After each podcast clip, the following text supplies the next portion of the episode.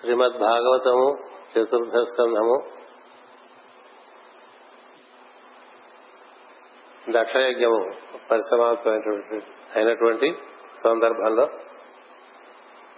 విరాట్ పురుషుడు రూపధారి అయి ప్రత్యక్షమైనప్పుడు ఋషులు యోగులు సిద్ధులు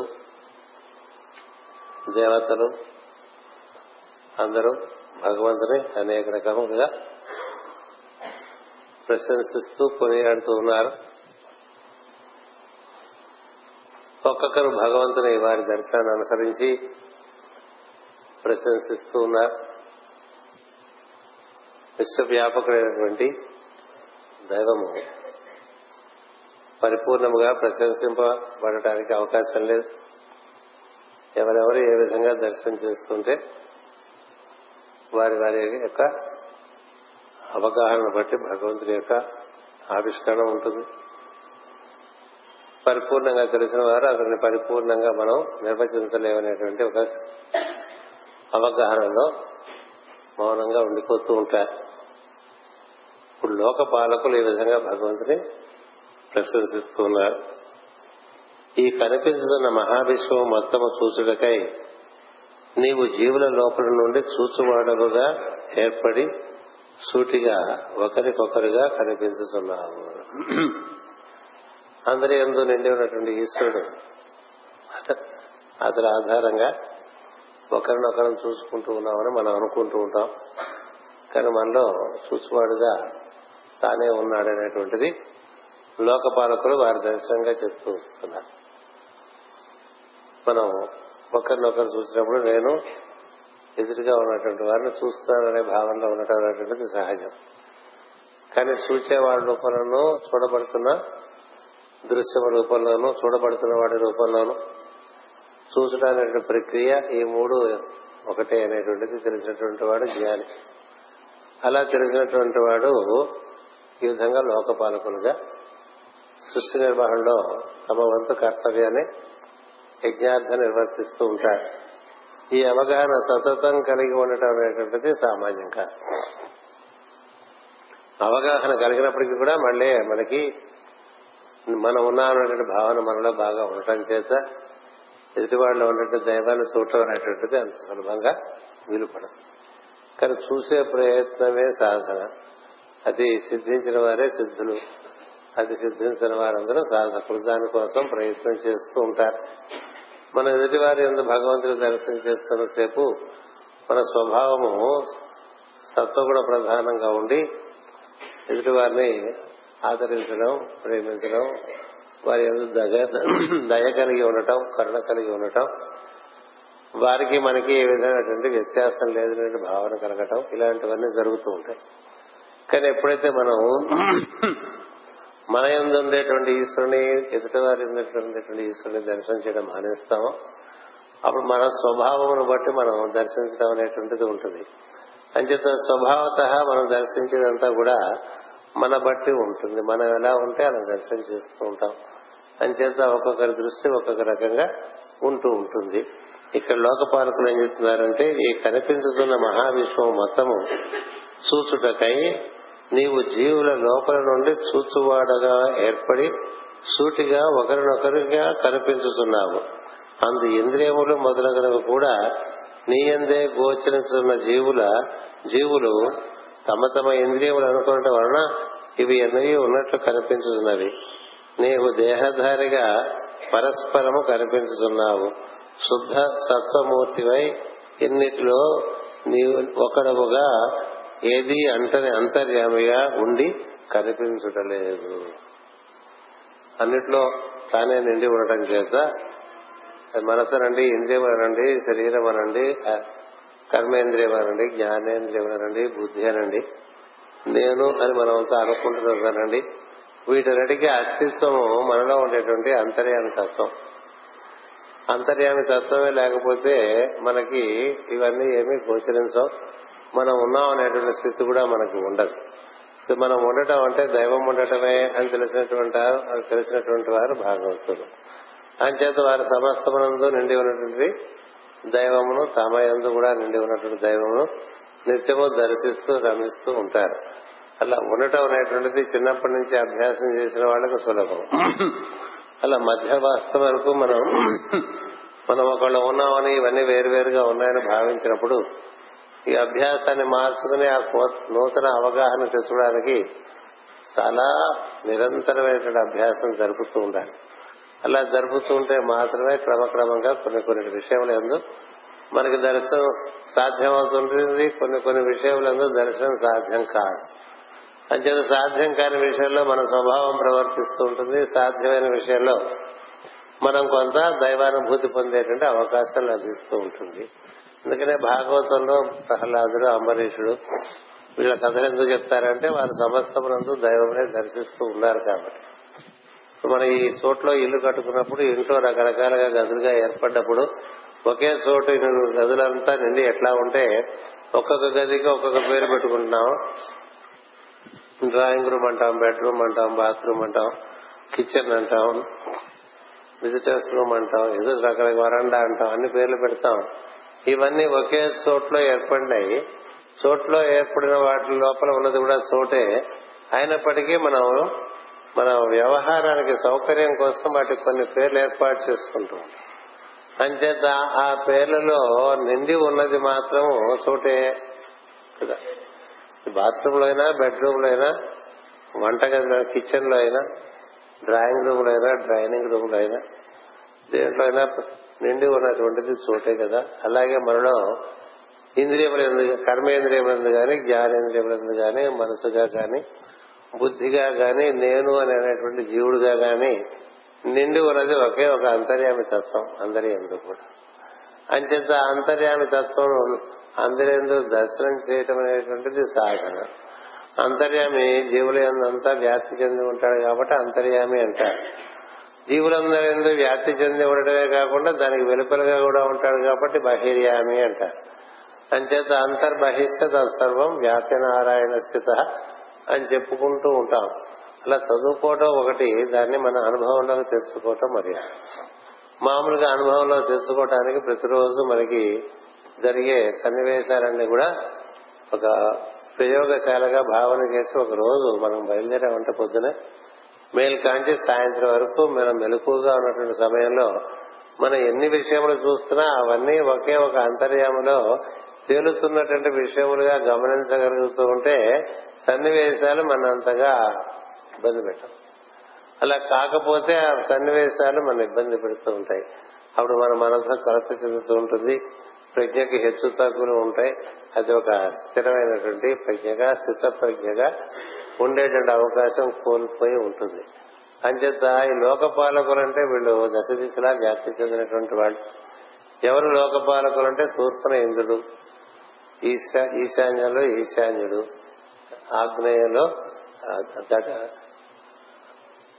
అగ్నిదేవుడు దక్షిణంలో యముడు నైరుతిలో నిరుతినేటువంటి పదార్థాన్ని కాపాడేటువంటి ఒక రాక్షసుడు అంటారు ఆయన. దానే రాక్షసుడు కూడా అంటారు.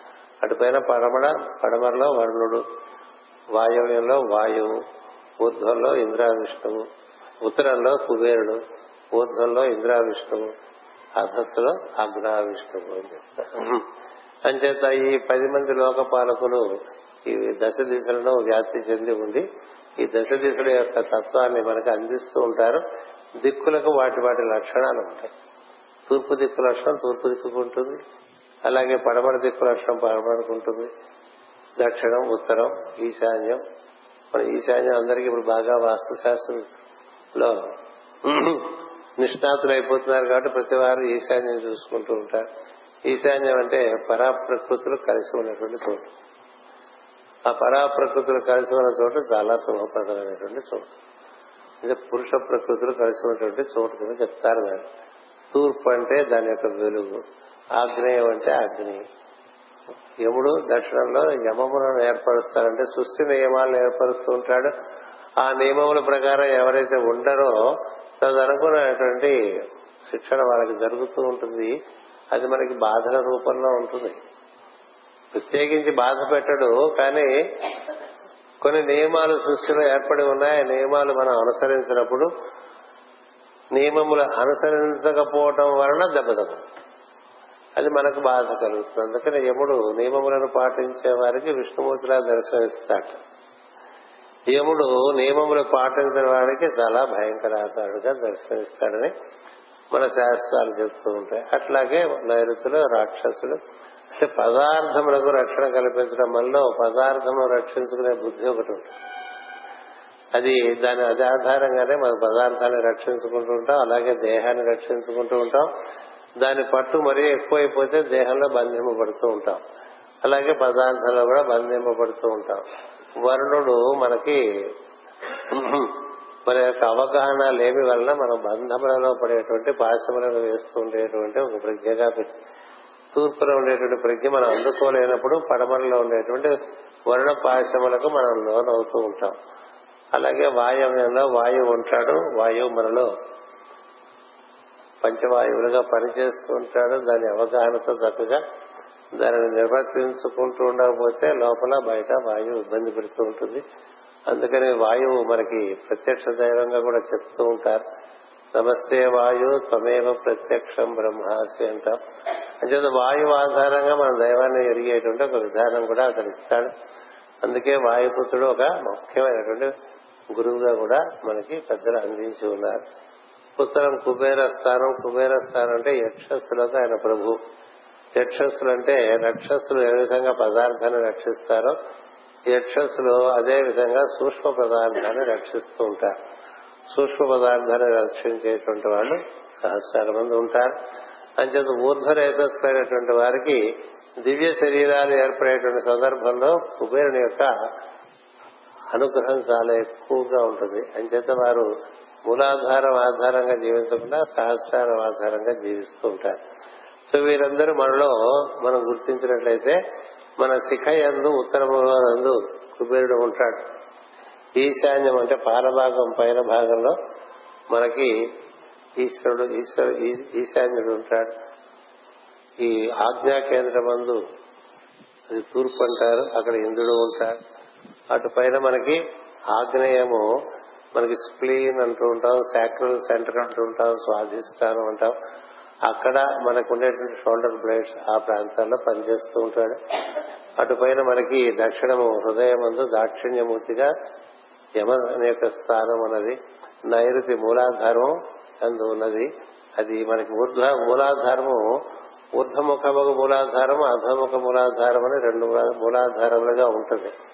అధోముఖ మూలాధారానికి నైరుతి ఊర్ధముఖ మూలాధారానికి పశ్చిమంలో ఉండేటువంటి వరుణుడు అధిపతిగా ఉంటారు.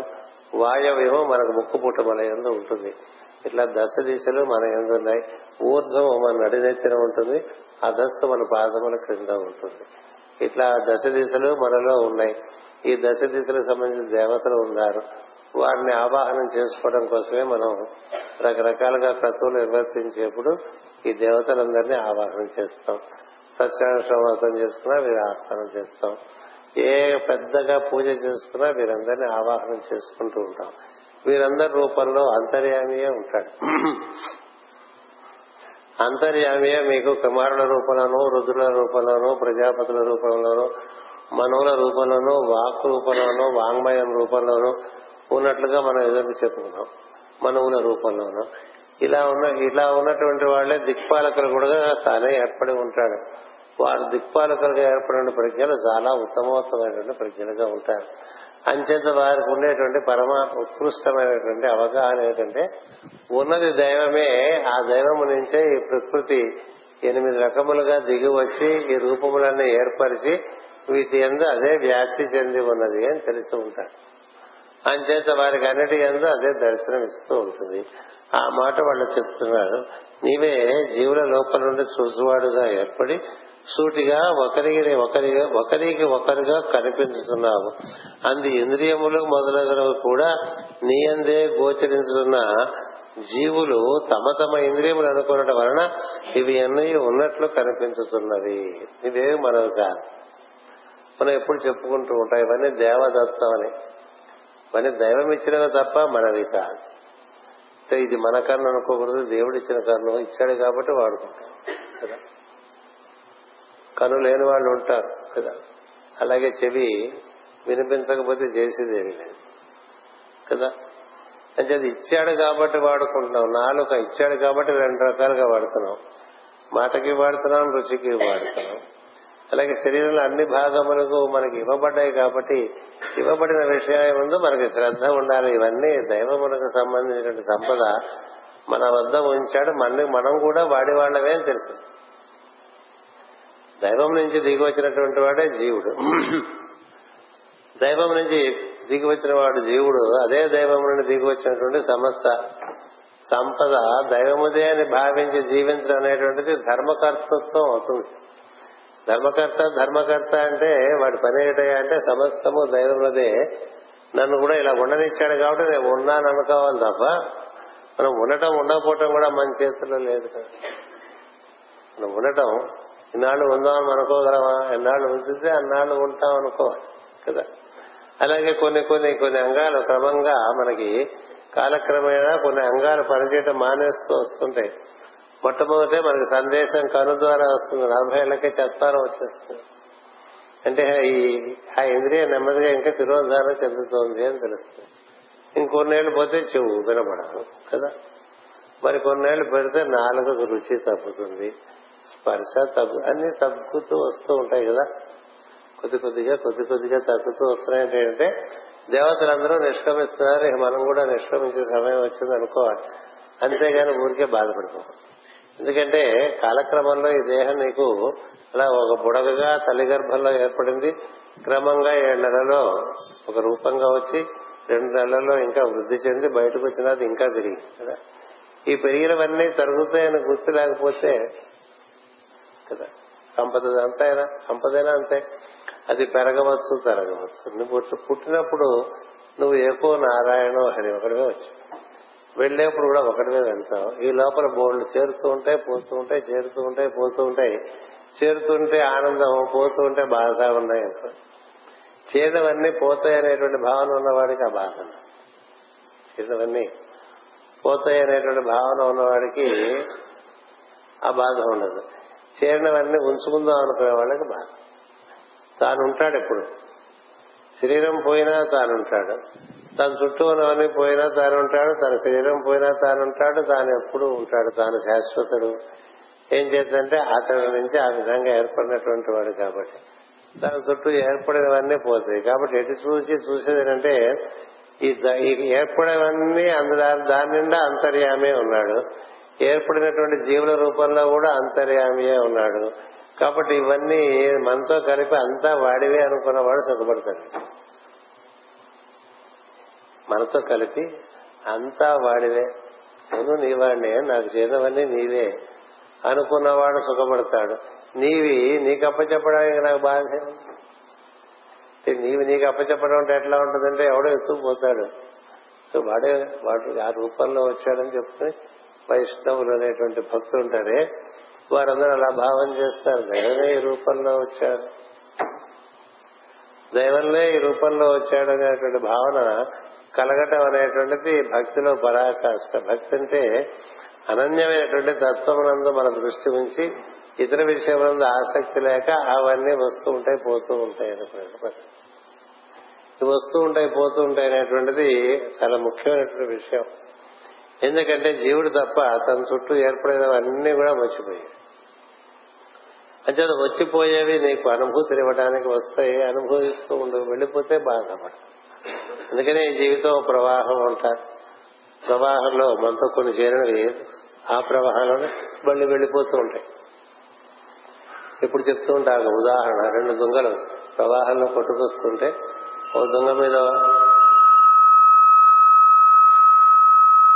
ఒక దొంగ మీద ఒక పక్షి వారిందట రెండో దొంగ మీద ఇంకో పక్షి వారిందట రెండు మూడు కబుర్లు చెప్పుకుంటూ వెళ్తున్నాం ఇట ప్రవాహంలో. వెళ్తుంటే ఆ లోపల వాటి మధ్య ప్రేమ కుదిరిందిట. ఇంతలో ఏమైందంటే రెండు దొంగలు తరదారిలో విడిపోయినట. అలా మనకి మనమే కలిసిన వాళ్ళం విడిపోతుంటాం కదా?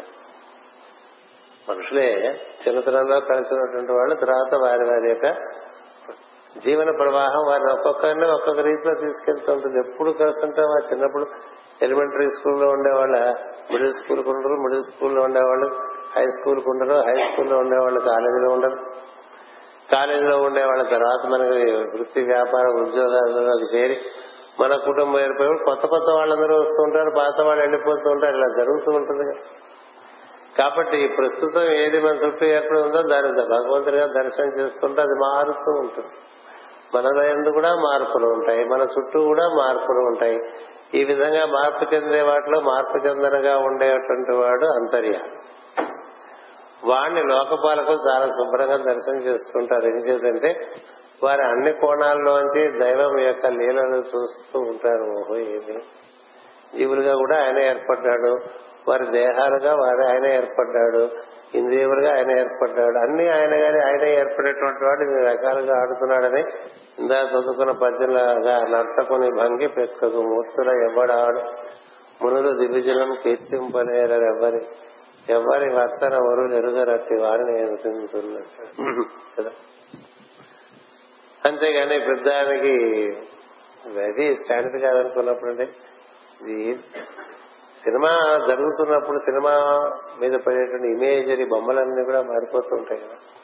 ఆ తెర మీద ఎన్ని బొమ్మలు పడిపోతున్నాయండి? ఎన్ని సినిమాలు వచ్చి వెళ్ళిపోయినాయండి తెర మీద? ఇప్పుడు సినిమా తెర ఎక్కడ మెంటో టెలివిజన్ తెర మీద ఎన్ని ఛానల్స్ వేసేస్తుంటామో వస్తూ ఉంటాయి పోతూ ఉంటాయి వస్తూ ఉంటాయి పోతూ ఉంటాయి. తెర తెరగానే ఉంటుంది కదా నువ్వు అలాంటి వాడి. అనేటువంటి ఒక సత్యం మన ఎందు ఎస్టాబ్లిష్ అయిపోతే స్థిరపడిపోతే అప్పుడు ఈ వచ్చిపోయే వాటికి అంత దుఃఖపడం మనకి ఇవన్నీ వచ్చిపోతాయని చిన్నప్పటి నుంచి బాగా అవగాహన ఉంటే ఇంత పీకులాట ఉండదు. మనకి ప్రతి పీకులాట వచ్చిందల్లా పట్టేసుకుంటాం. అందుకనే దేహాన్ని కూడా వదలలేము. దేహం వదలలేకపోవటం వల్లే దేహం వదిలే సమయంలో చాలా బాధ. అన్ని వచ్చిపోయేవి దేహం కూడా. వచ్చిపోయింది అంతకుముందు లేదు కదా దేహానికి? తండ్రి శిరస్సు మీద నువ్వు బాలి అక్కడి నుంచి ఆయన వీర్యం ద్వారా తల్లి గర్భంలో చేరి అక్కడి నుంచి ఇదంతా నిర్మాణం అయిన తర్వాత అందులో వసిస్తున్నావు. నిజానికి ప్రతి రాత్రి నిద్రలో ఇందులో ఉండవు నువ్వు? ప్రతి రాత్రి నిద్రలో ఈ శరీరంలో నీవు ఉండవు. ఉండవని అనుకుంటూ ఉండొచ్చు. కానీ స్వప్నం మనకు చెప్తుంది మనం ఇందులో ఉండమని చెప్పి. ఎక్కడికెక్కడికో వెళ్తూ ఉంటాం ఎవరెవరినో కలుస్తూ ఉంటాం. ఆ అనుభూతి ఉంటుంది. అప్పుడు దేహంలో ఉన్నావా? లేదు. అలాగే జ్ఞానులు యోగులు వారు స్వచ్ఛందంగా దేహంలోంచి బయటకు వచ్చి బయట తిరుగుతుంది అంచేత వారి విషయంలో మనం ఏం చెప్తామంటే యోగులు రాత్రి కూడా మనలాగా నిద్రపోరు వారికి అది పగలు అని చెప్తూ ఉంటాం ఏది? జీవులందరికీ రాత్రో అది యోగులకు పగలు ఎందుకన్నారంటే వారు ఇందులో ఉండకుండా బయట దివ్య కార్యంలో నిమగ్నమై ఉంటూ ఉంటారు దీన్ని ఒక ఉపాధిగా పెట్టుకుంటూ ఉంటారు. మనం ఏ విధంగా ఇంట్లోకి వచ్చి వెళ్ళిపోతూ ఉంటామో వాళ్ళు ఆ విధంగా దేహంలోకి వచ్చి వెళ్ళిపోతూ ఉంటారు. ఈ అవగాహన మనకి ఈ తరగతిలో ఎన్నిసార్లు చెప్పుకున్నా బాగానే ఉందనిపిస్తుంది. ఈ బయటికి వెళ్ళంగానే మనకి మామూలుగా అభ్యాసవశ్యం చేత ఎప్పుడు మనలో ఏర్పడిన భావమే అది బలంగా ఉండటం చేత ఇది మిగలదు. ఇది మిగుల్చుకోవటానికి కోసం చేసేటువంటి అభ్యాసమే సాధన. కదా అందుకనే రకరకాల పద్యాలన్నీ చదువుకుంటూ ఉంటాం. పద్యాలు పద్యాలుగా ఉంటాం కానీ భావం మనలోకి ఇంకదు. అది మనలోకి ఎంత ఇంకితే అంత మనం తెరిపిన పడతాం. అవి ఎంత ఇంకితే అంత మనకి తారకం ఎంత అది ఎంత ఇంకకపోతే అంత సందర్భాల్లో దుఃఖపడుతూ ఉంటాం. అని చెప్పి ఇలా నీవు ఉన్నావని చెప్తే ఇట్లా ఒకరినొకరు శుద్ధ సత్వమూర్తివై ఇన్నిటిలో ఒక్కడివిగా ఏది అంటని అంతర్యామిగా నీ ఉండి ఎవరికీ కనిపించుటలేదు. అందుకనే ఎదుటి వాళ్ళు చూస్తున్నప్పుడు వాళ్ళలోంచి చూసేటువంటి వెలుగుని దర్శనం చేస్తే ఈశ్వరుని దర్శనం చేసినట్లు అవుతుంది. ఎదుటి వారు మాట్లాడుతున్నప్పుడు వారి మాటలలో నుంచి వచ్చేటువంటి భాషలో ఉండే అర్థం కాకుండా ధ్వనిని దర్శించినట్లయితే దైవాన్ని దర్శించినట్లు ఉంటుంది అది వాక్కు. వాగే ఋగ్వేద వాక్కుగా అందులోంచి దేని వల్ల వస్తుంది? నిశ్వాస వల్ల వస్తుంది. ఆ నిశ్వాస కంఠం దగ్గర రేపం ఆధారంగా ధ్వనిగా బయటకు వస్తుంది. ఈ ఉచ్ఛ్వాస నిశ్వాసంగా నిర్వర్తిస్తున్నది ఎవరు లోపల? నువ్వు నిర్వర్తించట్లేదు కదా. జీవుడు కాదు కదా.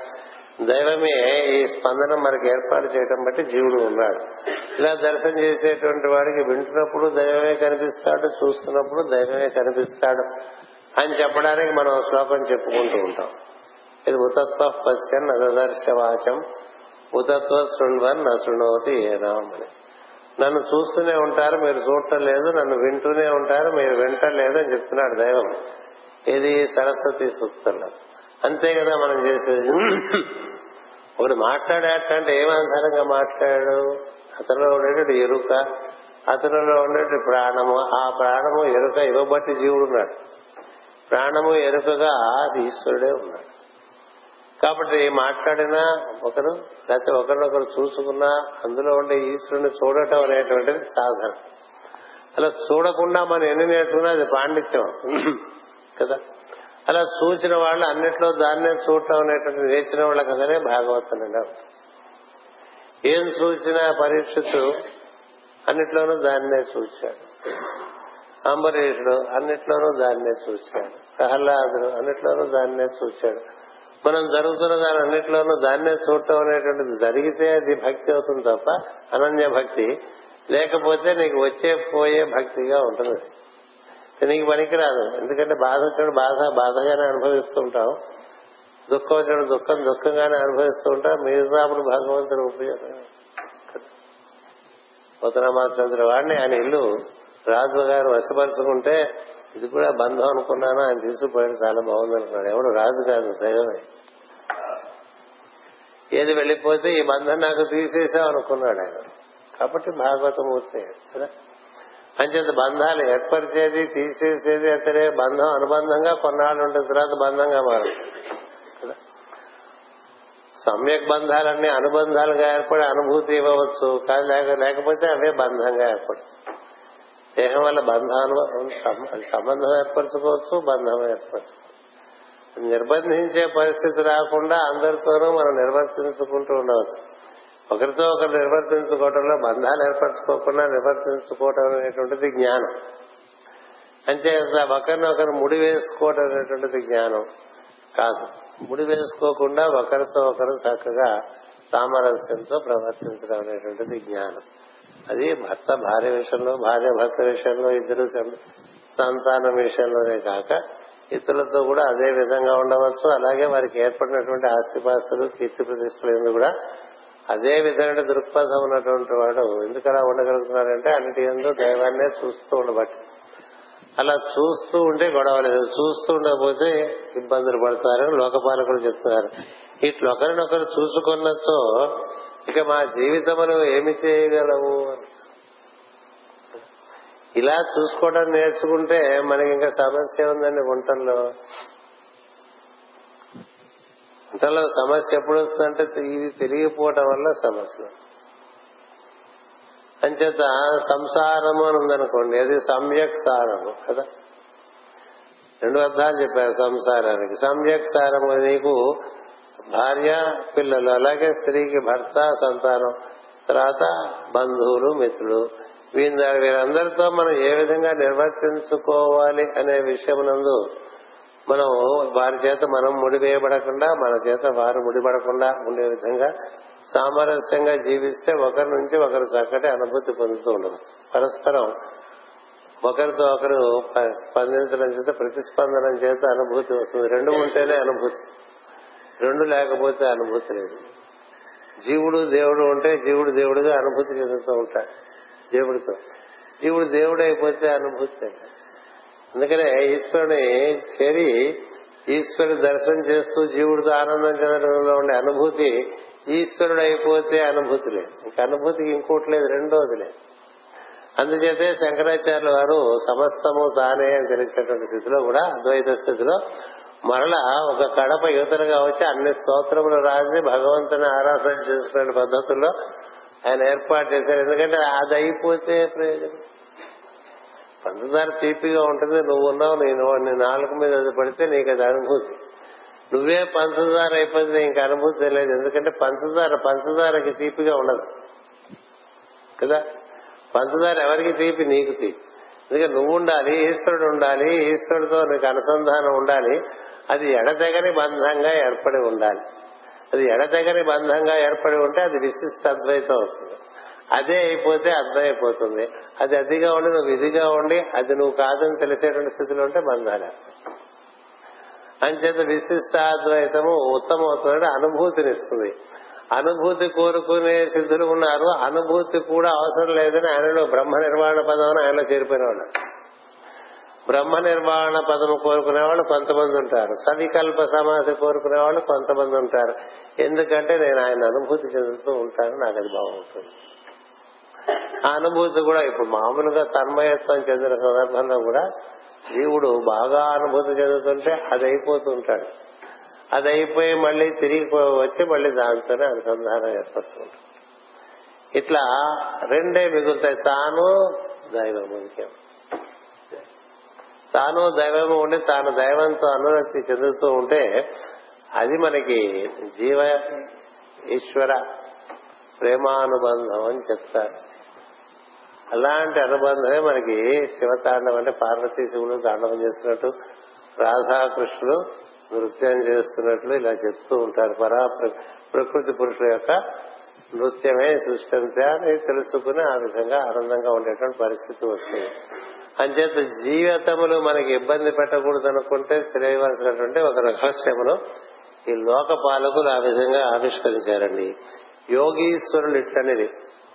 నీకన్నా వేరుగా నీ ఎందున్న జీవులను చూడక వారి ఎందు నిన్నే చూచువాడెవడో వాడే నీకు ప్రియుడు యోగులు ఏం చెప్తున్నారంటే నీకన్నా వేరుగా నీ ఎందు జీవులను చూడక నీ ఎందు జీవులు అంటే విశ్వమందంతా జీవులే ఉన్నారు కదా? విశ్వం విష్ణు.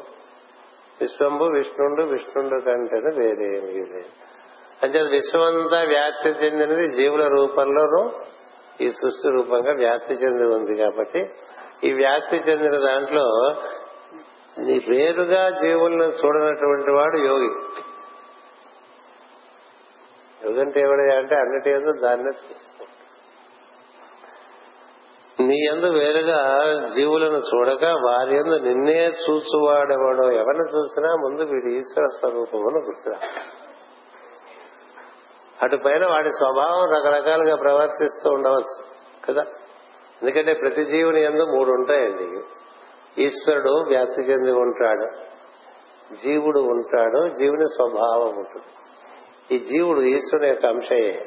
స్వభావం అతను పొందిన అనుభూతిని బట్టి అనుభవం బట్టి రకరకాలుగా ఉంటుంది. అందుకని స్వభావమును చూడకుండా ముందు జీవేశ్వరుని చూసావనుకో నీకు తేడా. అటుపైన వాటి స్వభావము విచిత్రంగా ఉంటుంది. ఒక్కొక్కళ్ళ స్వభావం ఒక్కొక్క రకంగా ఉంటుంది కదా? అంచేది వాడి స్వభావం అలాంటిది అనుకుంటే నీకు అంత బాధ ఉండదు బాధ ఉండదు. వీడెందుకు ఎట్టున్నాడు వాడెందుకు అట్లా ఉన్నాడు వాడు ఎట్లా ఎందుకు ఉండాలి ఇట్లా ఎందుకు ఉండాలి అట్లా ఎందుకు ఉండాలి అనేటువంటి భావనలు వచ్చినాయనుకోండి అప్పుడు మనకి తేడా పడిపోతుంది. ఎందుకని మనం ఎదురుగా ఉన్నటువంటి జీవేశ్వరుడితో మనం అనుసంధానం చెందలే. అందుకని ఈశ్వర భక్తి అంటే ఎక్కడి నుంచి వస్తుంది? ఈశ్వర భక్తి ఎదుటివాడిలో ఉండేటువంటి ఈశ్వరునితో నువ్వు అనుసంధానం చెందడం వల్ల వాడి ప్రవర్తన నిన్ను ఇబ్బంది పెట్టక ముందు. తర్వాత వాడి ప్రవర్తన ఎందు ఈశ్వరుడు ఈ విధంగా నర్తిస్తున్నాడని చూసి ఓహో ఏమి అన్ని రకాలుగా ఆడుతున్నాడు రా మనకేం చేస్తుందంటే మన స్వభావం నందే ఎక్కువ మేల్కాంచి ఉంటాం. ఎందుకంటే మనం కూడా స్వభావంలోనే ఉంటాం కాబట్టి. పురుషోత్తముడు పురుషుడు క్షణ పురుషుడు ముగ్గురు చెప్పారు కదా. పురుషోత్తమ ప్రాప్తి యోగం భగవద్గీతలో ఓ పెద్ద తాళం చెవండి రోజు చదువుకుని అవగాహనతో చదువుకుంటే బాగుంటుంది.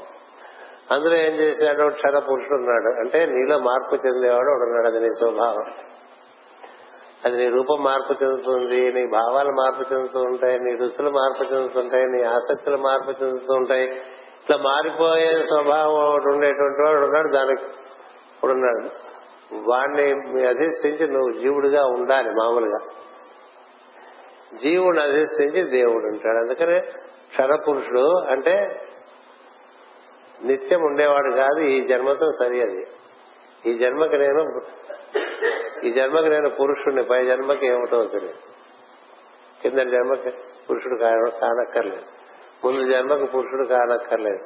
ఈ జన్మకి నేను బ్రాహ్మణుడు పై జన్మకు కావాల్సిన తెలియదు. ఎవరు చెప్పలేదు. కదా ఈ జన్మకి భారతీయుని పై జన్మకి ఏమిటో తెలియదు. ఇది మారిపోయి ఈ జన్మకి ఈ పేరు కదా? ఈ జన్మకి ఈ వృత్తి ఈ జన్మకి ఈ కార్యక్రమం.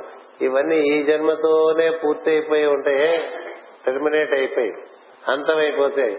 పూర్తి అవుతాయి అనడం కన్నా అంతం అవుతాయంటే కరెక్ట్. కదా? ఏం పూర్తి చేయగలం మనం అన్ని సగం సగంలోనే వదిలేస్తాం అంటే అది ఈ జన్మకి అంతమైపోయేవన్నీ కూడా క్షరపురుషుడికి సంబంధించినవి.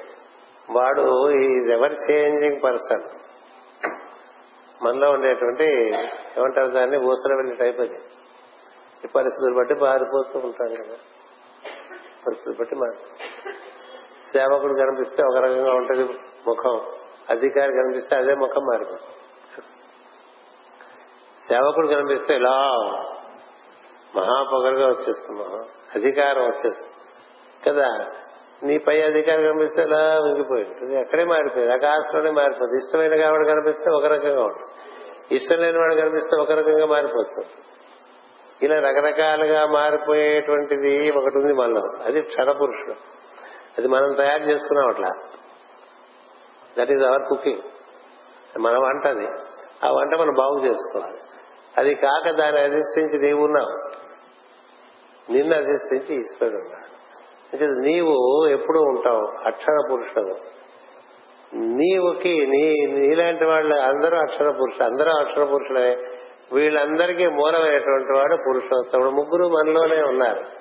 ఈశ్వరుడు మనలో ఉన్నాడు. జీవుడుగా మనం ఉన్నాం. మనకు మన స్వభావం ఉన్నది. మరి అంతసేపు మన స్వభావంలో ఉండిపోతూ ఉంటాం చేత. ఎదుటి వారి స్వభావాలను చూసుకుంటూ వాటిని విమర్శించుకుంటూ వాటి మంచి చెడ్డలు ఎన్నుకుంటూ ఈ అభిప్రాయాల్లో బతికేస్తూ ఉంటాం కదా?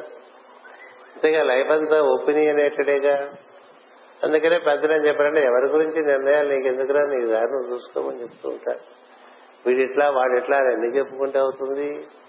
మన చుట్టూ ఉండే వాళ్ళ సంగతి గురించి మనం రకరకాల నిర్ణయాలు చేసుకుంటూ ఉంటాం. ఆ మన నిర్ణయాలు. They are only personal and subject దీని ఇట్ నాట్ బి ట్రూ కదా? మన అవగాహన ఇదే కాక ఇంకా టెలివిజన్లో రాజకీయ నాయకులు సినిమా వాళ్ళు క్రికెట్ వాళ్ళు ఇట్లా రకరకాల వాళ్ళని చూసి అవన్నీ కూడా మనం వాళ్ళ మీద అభిప్రాయాలు చెప్పుకుంటూ ఇట్లా అభిప్రాయ లోకాల్లో బతికేస్తూ ఉంటాం. ఈ అభిప్రాయాల లోకాలు మారిపోతూ ఉండే లోకంలో బతుకుతుంటే నశించిపోతూ ఉంటాం. ఈ అభిప్రాయాలు దాటి నీవు ఉన్నావు జీవుడుగా అది చూడాలంటే నీలో ఉండే అందరిలో ఉండే ఈశ్వరుని చూస్తుంటే నువ్వు నీకు లిఫ్ట్ అప్ వస్తుంది నీ స్వభావంలోంచి నీవు జీవుడిగా బయటకు వస్తావు. బయటకు వచ్చి ఇదంతా ఎప్పుడు ఇలాగే ఉంటుంది? అందుకని ఏం చెప్తారంటే ఈ సృష్టిలో ఏదో మార్చేద్దాం అనుకోపోక ఇది ఎప్పుడు ఇట్లాగే ఉంటుంది. నువ్వు మా ఇప్పుడు బోర్లు కూడా పెడుతుంటారు చూడండి. నువ్వు ఏది కోరుకుంటున్నావో ఆ మార్పు నువ్వే చేసుకోవాలి. Be the change that you wish to be అంటున్నావు. మహాత్మా గాంధీ అన్నాడని రాశాడు. అది ఎప్పటి నుంచో ఉన్న వాక్యం. ఎందుకంటే జగత్ అంటే జాయతే గమ్యతే ఇది జగత్ అన్నారు అది నడుస్తూ ఉంటుంది అట్లా. దాన్ని నువ్వు మార్చకూడదు. నువ్వు మారాలి. నువ్వు మారితే తెలుస్తుంటే ఈ తిరుగుతున్న దాంట్లో తిరిగిన వాడిగా ఉంటాం రంగుల ఆటంలో కూర్చుంటే తల తిరుగుతుంది రంగుల ఆటం నుంచి బయటపడ్డావు అనుకో ఎలా తిరుగుతుందో చూసి ఆనందించచ్చు ప్రవాహంలో కొట్టుకుపోయేవాడు ప్రవాహాన్ని ఆనందించలేడు. ఒడ్డున కూర్చున్నవాడు ప్రవాహం గంగా ప్రవాహం కానండి గోదావరి ప్రవాహం కానీ చూసి ఆనందించు. దాన్ని తేలి చూసి ఆనందించు. ఇట్లా నువ్వు తేలి ఉంటే జీవన ప్రవాహాన్ని నువ్వు గమనించవచ్చు. నువ్వే మునిగిపోతే. నువ్వే మునిగి అంటే నువ్వు ప్రవాహం ఏంది కదా? చాలా బాగుంది కదా అని చెప్పుకోలేవు కదా ప్రవాహంలో కొట్టుకుపోతుంది కొట్టుకుపోతున్న వాడు ప్రవాహాన్ని ఎలా అనుభూతి చెందుతాడండి? దాని మీద తేలి ఉండేవాడు. ఒక బోట్లో వెళ్తున్నాం అనుకో దాంట్లో వాటి చూస్తాం ఇటు చూస్తాం గట్టు మీద చూస్తాం. ఈ సభ ఎంత బాగుందండి ఈ గోదావరిలో ఈ బ్రహ్మ వెళ్తూ ఉండేవాళ్ళం కదా రాజమండ్రి నుంచి భద్రాచలం వరకు. బోట్లో వెళ్ళి ఇవాళగా ఎప్పటికీ వెళ్తూనే ఉంటారు. ఎంతో అనుభవం చెందుతూ ఉంటారు. ఎప్పుడు బోట్లో కూర్చున్న సేపు. బోట్లో నుంచి పడిపోతే బోట్లో పడిపోయిన వాడు ఎంత సుఖపడుతున్నాడో స్వభావంలో ఉన్నటువంటి వాడు అంత సుఖపడుతున్నాడు. అదే మునగానా తేలానా అంటూ ఉంటాం కదా అలా ఉంటుంది. అది యోగేశ్వరుడు చెప్తున్నారు. ఏం చెప్తున్నారంటే జీవులను చూడక వారి ఎందు నిన్నే చూసువాడెవరో వాడే నీకు ప్రియుడు అన్నాడు ఎవడు భక్తుడు అంటే వాడితో ఆ విధంగా విభక్తి లేకుండా ఉన్నటువంటి వాడు. భక్తి అంటే కూడి ఉండుట అని అర్థం. యోగం అన్నా కూడి ఉండుటనే అంటాం. అంచేత నీకు ప్రియుడు అయినను సృష్టి స్థితి లయములు కారణముగా కర్మ పుట్టి సత్వాది గుణములు నీ మాయయందు పుట్టి నీవే బ్రహ్మ శివుడు మొదలగు వేదస్థుతులు పొందుతున్నావు. వారి ఎందు నీవు నీవుగా ఉన్నావు గాని వేరుగా లేవు. నిన్ను విధముగా అనన్యమైన భక్తితో కొలవగల నీ దాసులుగా స్వీకరించి మమ్ము రక్షింపుము అని. ఇప్పుడు ఈ కథంతా ఎందుకు వచ్చింది? దక్షుడు విష్ణు భక్తుడు శివద్వేషి. ఇద్దరు వేరు కాదు ఒకటే. ఇద్దరు వేరు అనుకోవటం వల్ల చిక్కుల్లో పడ్డాడు. చిక్కుల్లో పడి తలకాయ కూడా పోయింది. గొర్రె తలకాయ వచ్చేసింది. బుద్ధిమంతుడయ్యాడు. ఆ సందర్భంలో కదా ఏమైనా చెప్పుకుంటాం. అంచేత రూపం మారినంత మాత్రం లోపల తత్వం మారుతుందా? చపాతీలోనూ పూరిలోనూ ఉండే పిండి ఒకటేనండి. కదా? ఇది చపాతీ దీని రుచి వేరు పూరి దాని రుచి వేరు కదా? రుచి అంతే కదా? అదే పూరిని బాగా మనకి ఇంకో రకం కూడా వేసుకోవచ్చు బాగా ఏమంటారు? పొడిగా వేసుకుని దాని మీద పందాలు వేసుకుని సార్ రకరకాలుగా చేస్తాము ఒకే పిండితో పదార్థాలు వేరు వేరు పదార్థాలు వేరు తప్ప పిండి ఒకటే. వేరు వేరు నగలు తప్ప బంగారం ఒకటే వేరు వేరు రూపములు తప్ప తత్వం ఒకటే. ఈ తత్వ దర్శనం చేసినటువంటి వాడికి ఇంకా సమస్య లేదు. తత్వ దర్శనం చేయక రూపదర్శనంతో పెట్టుకుంటే దైవ రూపమైనా నీకు మిగతా రూపము భేదబుద్ధి భేద ఉంటుంది. కదా నామము రూపం వల్ల మనకి భేదంగా కనిపించే దాని లోపల ఉన్నటువంటి విషయం ఒకటే. అది తత్వ దర్శనం అంచేత అది రాముడైనా ఒకటే కృష్ణుడైనా ఒకటే శివుడైనా ఒకటే విష్ణువైనా ఒకటే అమ్మవారైనా ఒకటే గణపతి అయినా ఒకటే దత్తాత్రేయుడైనా ఒకటే హనుమంతుడైనా ఒకటే. ఇన్ని బొమ్మలు ఇక్కడ ఎందుకు పెట్టాము? ఇన్నిటిగా ఉన్నది ఒకటే అని తెలుస్తుందని పెట్టాం కదా? ఒకే ఒక ఆకలి తినడానికి ఎన్ని రకాల కూరలు ఎన్ని రకాల పచ్చళ్ళు తింటున్నాము ఒకే రకమైన అనుభూతి మనం దైవ అనుభూతి పొందడం కోసం అనేక రకములుగా వైవిధ్యంగా చేసుకుంటున్నప్పుడు ఇవన్నీ వేరున్న భావనలో పడితే చిక్కులో పడిపోతాం. జగత్తులో శివుడు వేరు బ్రహ్మ వేరు అని అనుకుంటున్న వల్ల కదా ఇబ్బంది వచ్చింది అంటున్నారు యోగులు ఇప్పుడు. శివుడుగా అంతకుముందు దక్షిణామూర్తిగా కనిపించాడు ఇప్పుడు విరాట్ పురుషుడిగా కనిపించాడు. వాడే వీడు?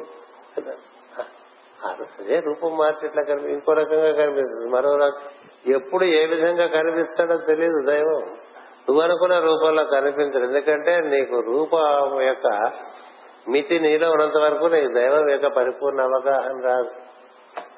రాముడు అంటే విగ్రహాలే అనుకుని బాధపడుతున్నటువంటి త్యాగరాజుకి ఆ విగ్రహాలు పోట వల్ల కదా విశ్వాత్ముడైనటువంటి రాముడు తెలిసి వచ్చాడు. అప్పుడు కీర్తనలు రాసుకున్నాడు ఆ కీర్తనలే వ్యాప్తిలోకి వచ్చినాయి. అప్పుడు మొత్తం విశ్వం అంతా రాముడే అన్ని రూపాల్లోనూ రాముడే ఉన్నాడని తెలిసిన తర్వాత మళ్ళీ ఆ విగ్రహాలు దొరికినాయి. ఇంకప్పుడు ఏమి? అప్పుడు ఎందుకు దొరికినాయి? ఈ విగ్రహాలు ఇప్పుడు నాకెందుకు అనకూడదు. ఎందుకంటే అందులో కూడా ఉన్నాడుగా. నువ్వు ఎప్పుడు ఈ విగ్రహమే నాకు దేవుడు అనుకున్నావు అనుకో ఆ విగ్రహం పోయింది. పోవటం వల్ల నీలోంచి బాధ వచ్చి రామదు త్యాగరాజు కథ అదే. బాధ వచ్చి ఆ బాధలోంచి రాముడు అంటే విగ్రహమేనా? ఇంకా అప్పుడు రామతత్వంలోకి వెళ్ళాడు. రాముడి రూపంలోంచి రామతత్వంలోకి వెళ్ళాడు. రామతత్వంలోకి వెళ్తే అందరి లోపల ఆత్మారాముడు ఉన్నాడని తెలిసింది మొత్తం విశ్వం వ్యాప్తి చెందినటువంటి తత్వపరమైనటువంటి రామబ్రహ్మం తెలిసాడు తెలిసి పరిపూర్ణంగా అది స్థిరపడిన తర్వాత మళ్ళీ విగ్రహాలు దొరికినాయి. దొరికితే ఇప్పుడు ఏమన్నారు నాకు ఇంకా విగ్రహాలతో పని ఏంటి? అనకూడదు. ఎందుకంటే విగ్రహాలు లేడా? ఉన్నాడు కదా. అంటే ఇదంతా నాకు తెలిసిపోయింది కాబట్టి నాకు విగ్రహం అక్కర్లేదు అనకూడదు. ఎందుకంటే అది కూడా లేడా? మా మా బ్రహ్మ నిరాకరోతు అనిరాకరణమస్తు అనిరాకరణమస్తు. ఎందులో బ్రహ్మం లేడు? నీకు ఇష్టమైన వాటిలోనూ నీకు ఇష్టం లేని వాటిలో నువ్వు చాలా పనికిరాని అనుకునే వాటిలోనూ చాలా విలువైనటువంటి అన్నిట్లోనూ నిండి ఉన్నటువంటి వాడిని ఎందులో నువ్వు నిరాకరిస్తావు? కదా? అందుకని ఇప్పుడు మళ్ళీ నిరాకరిస్తాడో ఆదరిస్తాడో చూద్దామని చెప్పి అప్పుడు దొరికినాయి విగ్రహాలు. దొరికితే మళ్ళీ ఆదరించాడు కానీ ఇప్పుడు అవగాహన వేరు. ఇదివరకు రామ విగ్రహాలకు చేసే పూజ చేసే అవగాహన వేరు. ఇప్పుడు అవగాహన వేరు. ఇప్పుడేంటి? ఎక్కడ చూసినా రాముడే తనకి ఈ విగ్రహాల్లో కూడా రాముడే. ఇదివరకు గూడులో ఉండే విగ్రహాలే రాముడు కదా? అందుకనే కదా ప్రతి వాళ్ళు మళ్ళీ వాళ్ళ వాళ్ళంటే వేరే పూజ చేసుకుంటూ ఉంటారు. ఇక్కడ పూజ చేసుకుని ఇంట్లో పూజ చేసి ఎందుకు పూజ తాపత్రయం అన్నిట్లో ఉన్నది అదే కదా. ఎన్ని పూజలు ఎందుకండి? అక్కడో ఎక్కడో ఏదో ఒక చోట చేసుకో. మిగతా టైంలో దాన్నే చూస్తూ ఉండవు ఇప్పుడు నువ్వు ఏ టైంలో చూడకుండా ఉంటావు ఏ టైంలో చూడకుండా ఉండకూడదు. అన్ని టైంలో చూస్తూ ఉంటమే నిజమైన పూజ. దానికి నువ్వు చేసే పూజ ఊరికే అదొక. ప్రయోగశాలలో చేసేటువంటి ప్రయోగం లాంటిది. ఆ పూజలో కూడా ఎంతసేపు అక్కడ ఉంటుంది మనసు? ఏవేవో అటో అందుకని యోగులు చెప్పేది అంటే నిత్య అభియుక్తత చెప్తారు. దిగద అన్నాడు అనన్యా చింతయంతో మాం యోజన పర్యుపాసతే. తేషాం నిత్య అభియుక్తానాం యోగక్షేమం అలాంటి వాడికి యోగం ఉంటుంది కాబట్టి వాడు క్షేమంగా ఉంటాడు. యోగంగా యోగంలో ఉండటం వల్ల క్షేమం అనేటువంటిది సహజ సిద్ధి. అంతే తప్ప యోగా మీకు క్షేమకు యోగం వేరు క్షేమం వేరు అనుకోకూడదు. ఇప్పుడు ఈ ఎంతసేపు వెలుగుతుంది కనెక్షన్ ఎంతసేపు వెలుగుతుంది కదా? కనెక్షన్ లేకపోతే వెలగదు. కనెక్షన్ ఎంతసేపు నీకేం బాగాలేదు వెలుగుతూనే ఉంటావంటే కనెక్షన్ ఉంది కాబట్టి. ఇట్లా యోగంలో ఉండేవాడికి క్షేమం అనేటువంటిది అది సిద్ధి అంటే. ఇక వహించడం అనేటువంటి తానే అందులో దిగాడని అర్థం. విద్యుత్ దైవం అనుకుంటే ఆ బల్బు నువ్వు అనుకుంటే ఆ బల్బులో విద్యుత్ అలా వెలిగిపోతూ ఉంటుంది. ఈ వెలిగిపోతున్న వాడు వీడా కాదు వాడే వీడిగా వెలుగుతూ ఉంటాడు. నేనే వెలిగిపోతున్నాను అనుకున్నాడు అనుకోండి అది ఆశ అయిపోతే ఇది అయిపోయింది కదా? అర్జునుడికి అదేగా అయింది యుద్ధం సేపు అన్నయ్య దివ్యాయుధాలు కృష్ణుడు అందరూ ఉన్నారు. ఆ తర్వాత కృష్ణుడు వెళ్ళిపోయినది ఏమీ చేయలేకపోయాడు. అప్పుడు తెలిసింది మనం కాదు వేరే మహిమ. అంచేత అంతా మనమే అనుకునేటువంటి వాడికి ఇబ్బంది వస్తుంటుంది. అంతా దైవమే మన ఎందు కూడా మనవలే ఉన్నాడని తెలిసి మన నుంచి దైవమే నిర్వర్తించుకుంటూ ఉంటే మనం కూడా దర్శించి అతని మహిమని ఆనందిస్తూ ఉండటం అనేటువంటిది ఒక యోగి ఒక భక్తుడు చేసేటువంటి పని. చేత అది ఇక్కడ యోగులు ఆ విధంగా చెప్తున్నారు. అంటే ఇలా కాకపోవటం వల్ల కదా ఇబ్బంది పడ్డాడు ఎంత తెలిసినవాడు దక్షుడు. దక్షుడు ప్రజాపతులలో దిట్టైనటువంటి వాడు. అందుకనే దక్షుడు. దక్షుడు అంటే చాలా సమర్థుడు అని అర్థం. అందరికన్నా సమర్థుడని అతని నాయకుడిగా పెడితే అతడు విరవీయాడు మిగతా ప్రజాపతులు చెప్పినా వినలేదు. చివరికి భంగపడ్డాడు. భంగపడేసరికి ఇవన్నీ వీళ్ళందరూ చెప్పేవన్నీ ఇప్పుడు వినాల్సి వచ్చింది దక్షుడు. కదా? అంచేత యోగేశ్వరులు ఈ విధంగా చెప్తున్నారు. జీవుల రూపంలో ఉండే దైవంతో మనం అనుసంధానం చేసుకుని ఉంటే నీకు మా ఎందు ప్రియత్వం ఉంటుంది ఒకటి. మాకు నీ యొక్క మాయ సోకదు రెండు. మూడు ఒకవేళ మాయ సోకిన నీ మాయే అని సంతోషిస్తాం. అది చెప్తుంటా ఎప్పుడు. మీరాబాయి జీవుడు నువ్వే నువ్వు కల్పించిన మాయ నీదే కాబట్టి నేను మాయలో ఉన్న నీలోనే ఉంటానని చెప్పి. అందుకనే నువ్వేవైనా తెంపేయగలవు కానీ నీతో నాకున్న సంబంధం తెంపలేవని చెప్పి. జో తుమ్ తోడో ప్రియ అనే ఒక పాట ఉంటుంది. చక్కగా ఉంటుంది అలాగే మాయా తుమారి రామ్ జీవిహి తుమారా మేము కూడా నీ వాళ్ళమే. మాయా నీదే. మాకెందుకు భయం ఉంటుంది మీరాబాయ్ మేము మీ వాళ్ళమే నీ వాళ్ళమే. మాయా నీదే. మాకు మాయ వల్ల భయం ఏంటి? నీ వాళ్ళనే కదా. ఎందుకని? నీతో కూడి ఉంటే మాయ దూరంగా ఉంటుంది. నీతో కూడి ఉండకపోతే మాయ అని చేత ఇక్కడ వీళ్ళు చెప్తున్నారు. అందుకని నువ్వు అందరు నీవు వాని ఎందు నీవు నీవుగా ఉన్నావు గాని వేరుగా లేవు. అన్నిట్లోనే ఈ చోటు చోటుగానే ఉంది కదండి. చోటు మారదుగా మన అవగాహన మార్చుకుంటాం. ఇది ప్రేయర్ హాల్ అంటాం పైన రెసిడెన్సెస్ అంటాం అక్కడికి వెళ్తే కిచెన్ అంటాం ఆ పక్కనే బాత్రూమ్ అంటాం. కానీ చోటుకి అది బాత్రూమ్ కాదు కిచెన్ కాదు ఇది ప్రేయర్ హాల్ కాదు అది మాస్టర్ గారి కాదు కాదు ఫైల్ లేదు కదా. అది వరండాను కాదు. చోటు చోటుగానే ఇట్లా ఒకటే వాడి చుట్టూ ఏవేవో ఏర్పడితే ఏర్పడిన వాటిని మనం చూస్తున్నాం. భవము రోగం ఇది గుణములు ఆక్వయములు ఎవరికి లేక అంటూ మనం చదివాం కదా భవము గుణంబులు దోషంబులు ఎవరికి లేక అంటూ పచ్చింది చదివాం కదా. అంచేత వాడు ఈ పుడితే ఈ బిల్డింగ్ పుట్టిన తప్ప చోటు పుట్టదు కదండి. చోటుకు పుట్టుకేది? చోట్ల అన్ని పుట్టినాయి. ఇది చోటే దైవం.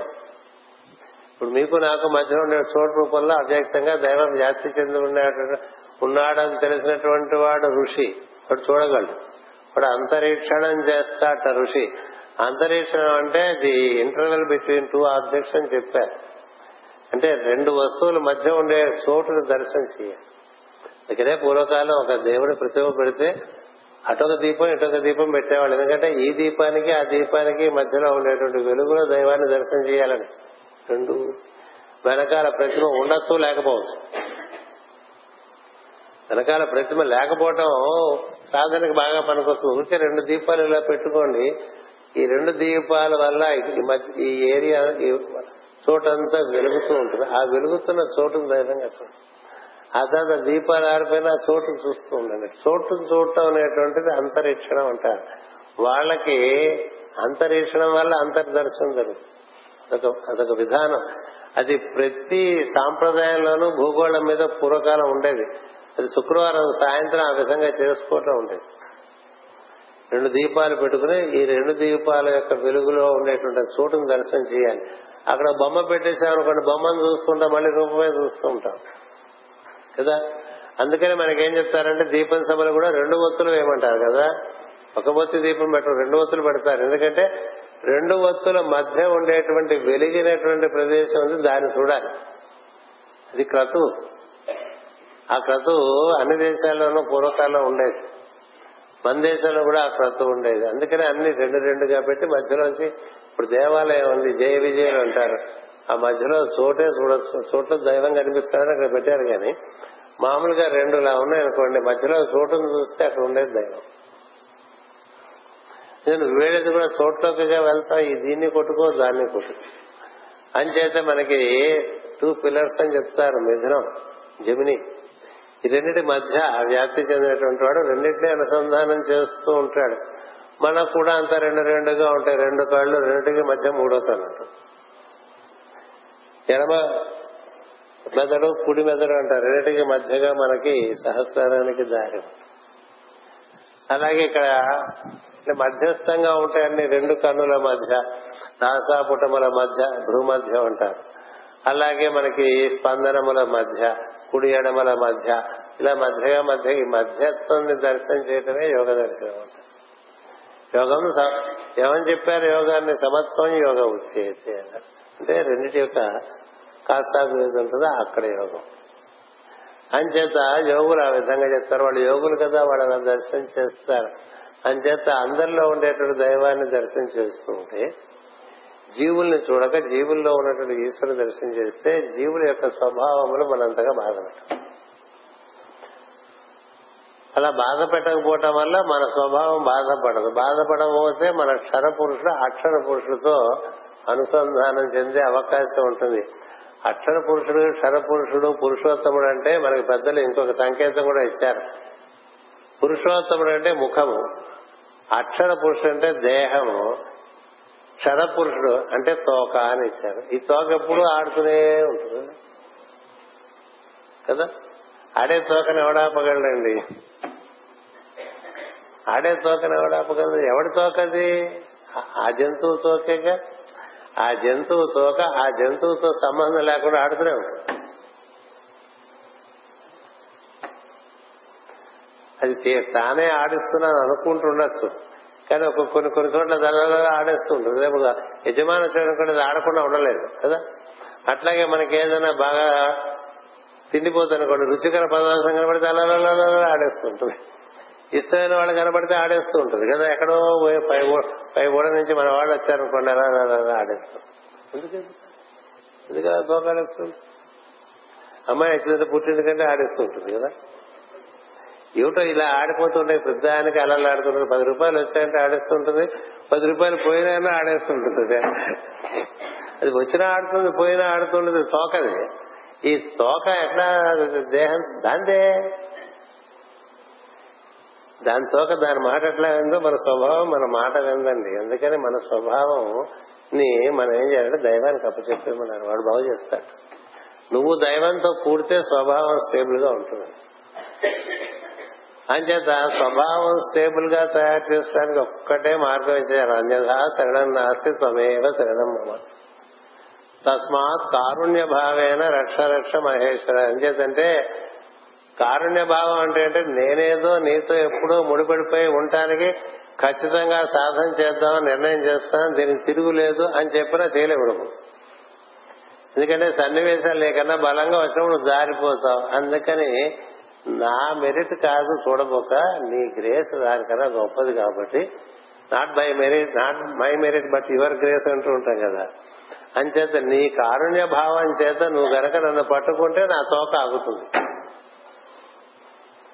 నీ కారుణ్య భావం చేత నువ్వు నన్ను పట్టుకుంటే నా తోక ఆడుతుంది అది ఇట్లా ఆడుతూనే ఉంటుంది నా వల్ల కాదు. ఎన్ని పద్యాలు రాశారండి? ఎన్ని పద్యాలు ఉన్నాయో నా వల్ల కాదు. ఇవే తప్ప ఇతప్పరం పెరుగ మన్నింపంతగుంది రావే ఈశ్వర.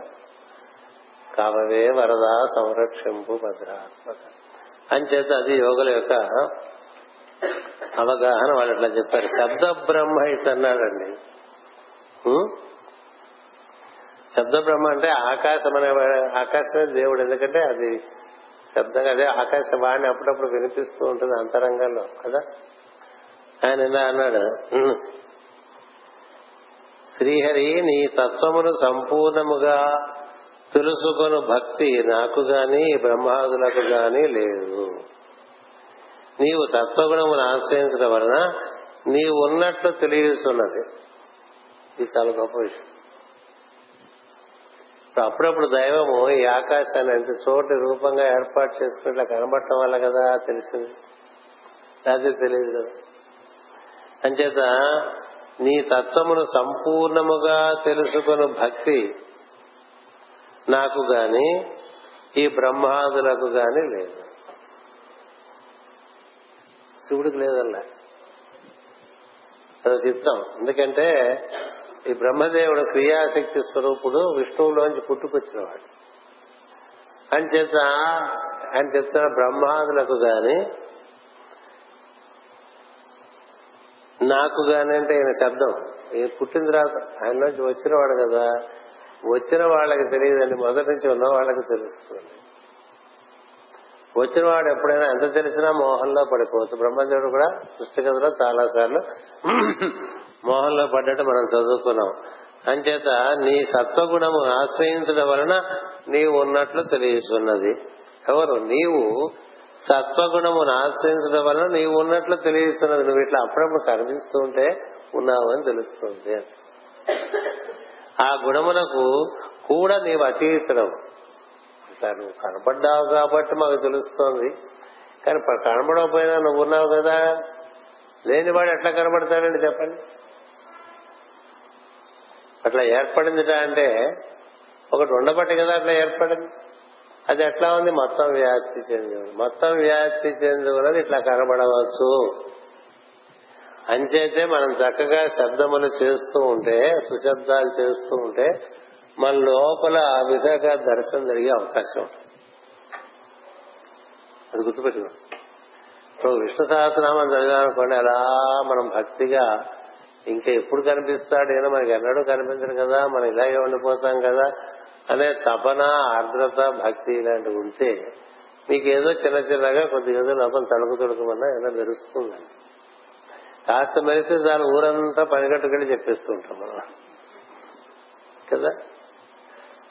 శబ్ద బ్రహ్మ ఏమంటున్నాడు? శబ్దము వలన ఏర్పడుతుంది. అందుకే శబ్దం వల్ల ఏర్పడింది ఇదంతా. ఇది ఈ విరాట్ రూపం. అంటే చతుర్ముఖ చతుర్భుజాలతో ఏర్పడిపోయాడు కదా. నువ్వు ఇట్లా అప్పుడప్పుడు సత్వగుణాన్ని ఆశ్రయించి కనబడితే మేము సుఖపడతామని చెప్తున్నాడు. మంచి విషయం. లేకపోతే దర్శనాలు ఎట్లా అవుతాయండి? ఇప్పుడు ధూడికి దర్శనం అయింది. ఎట్లా అయింది? అందరికి దర్శనాలు అయినాయి కదా. అయిన వాళ్ళు ఉన్నారు కదా తపస్సులు చేసిన వాళ్ళందరికీ దర్శనాలు అయినాయి కదా. అంచేత దర్శనం అయ్యి వాళ్ళతో మాట్లాడాడు కదా. అంచేత ఈ గుణములకు కూడా నీ అతీతుడవు. గుణమయుడవై ధర్మార్థ కామ మోక్షములను ఏర్పరుచు గుణాతీతుడవైన నీకు మృక్కెదను మమ్మ ఆదరింపు అన్నాడు.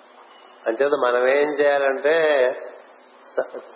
దైవాన్ని ముందు సత్వగుణ స్వరూపుడుగా ఆరాధన చేయాలి. ఉగ్ర రూపాలు ఆరాధన చేయాలి అట్లా హిరణ్యకశిపుని చీరేస్తున్నటువంటి వాడు బాగా ఉగ్రమైనటువంటి రూపాన్ని ఆరాధన చేయాలి. ఇట్లా గద పట్టుకుని కళ్ళు గవ్వే సో భయంకరంగా చూస్తున్నట్టు హనుమంతుడు బొమ్మను ఆరాధన చేయడు. అలా విల్లు సంధించి బాణం వదులుతున్న రాముడిని ఆరాధన చేయాలి ఇలా చక్రం పట్టుకుని ఉగ్రస్వరూపుడుగా ఉండే కృష్ణుని ఆరాధన చేయదు ఎవరిని ఆరాధన చేయాలి? ప్రసన్న వదనం ధ్యాయే ప్రసన్న వదనం అంటే అది సత్వగుణ ప్రధానంగా ఉంటుంది.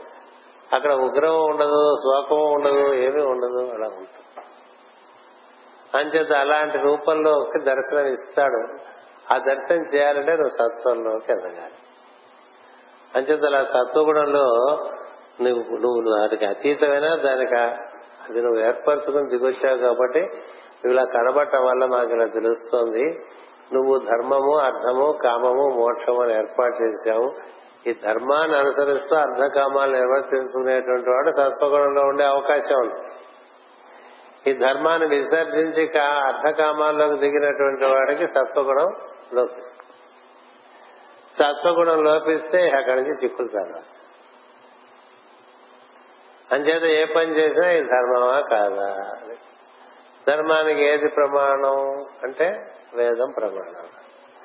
దాన్ని ఆచరించే ఆచార్యుల ప్రధానం. ఆ ధర్మము వేదంలో ప్రతిపాదింపబడింది. దాన్ని సులభం చేసి వేదవ్యాసుడు మాట చెప్పాడు. ఏది ఇతరులు నీకు చేస్తే నువ్వు బాధపడతావా? నువ్వు ఇతరులకు చేయి ఏది ఇతరులకు నువ్వు చేస్తే వాళ్ళు నువ్వు ఇతరుడు నీకు చేస్తే నువ్వు బాధపడతావు? అది నువ్వు ఇతరులకు చేయకాలి చేయదు అంచేత ఆ విధంగా ధర్మాన్ని నిర్వర్తి నీ కామము నీ అర్థ సముపార్జనము ధర్మానికి లోపడి ఉంటే నువ్వు సత్వంలో నిలబడే అవకాశం.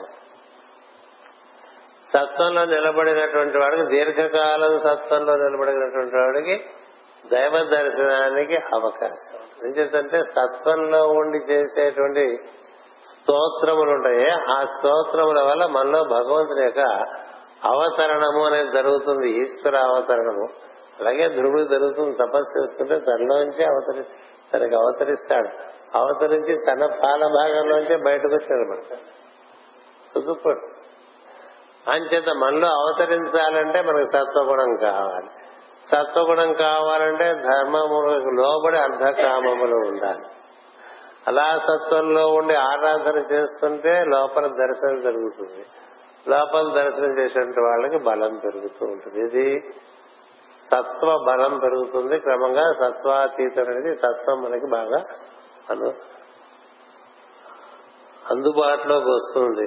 అంచేత నువ్వు గుణాలకు అతీతమైన అట్లా సత్వగుణంలోకి వచ్చి మనం మమ్మల్ని అనుగ్రహించడం చేత మేము ఈ విధంగా ఆనందం చెందుతున్నాం. మమ్మల్ని అప్పుడప్పుడు నువ్వు ఆ విధంగా ఆదరిస్తూ ఉండని చెప్పి శబ్ద బ్రహ్మ కోరాడండి. అది మనకి రోజు మనకి పౌర్ణమి ఉండటం చేత కొంచెం సరైన సమయానికి తరగతి పూర్తి చేస్తున్నాం. స్వస్తి ప్రజాభ్య పరిపాలయంతాం.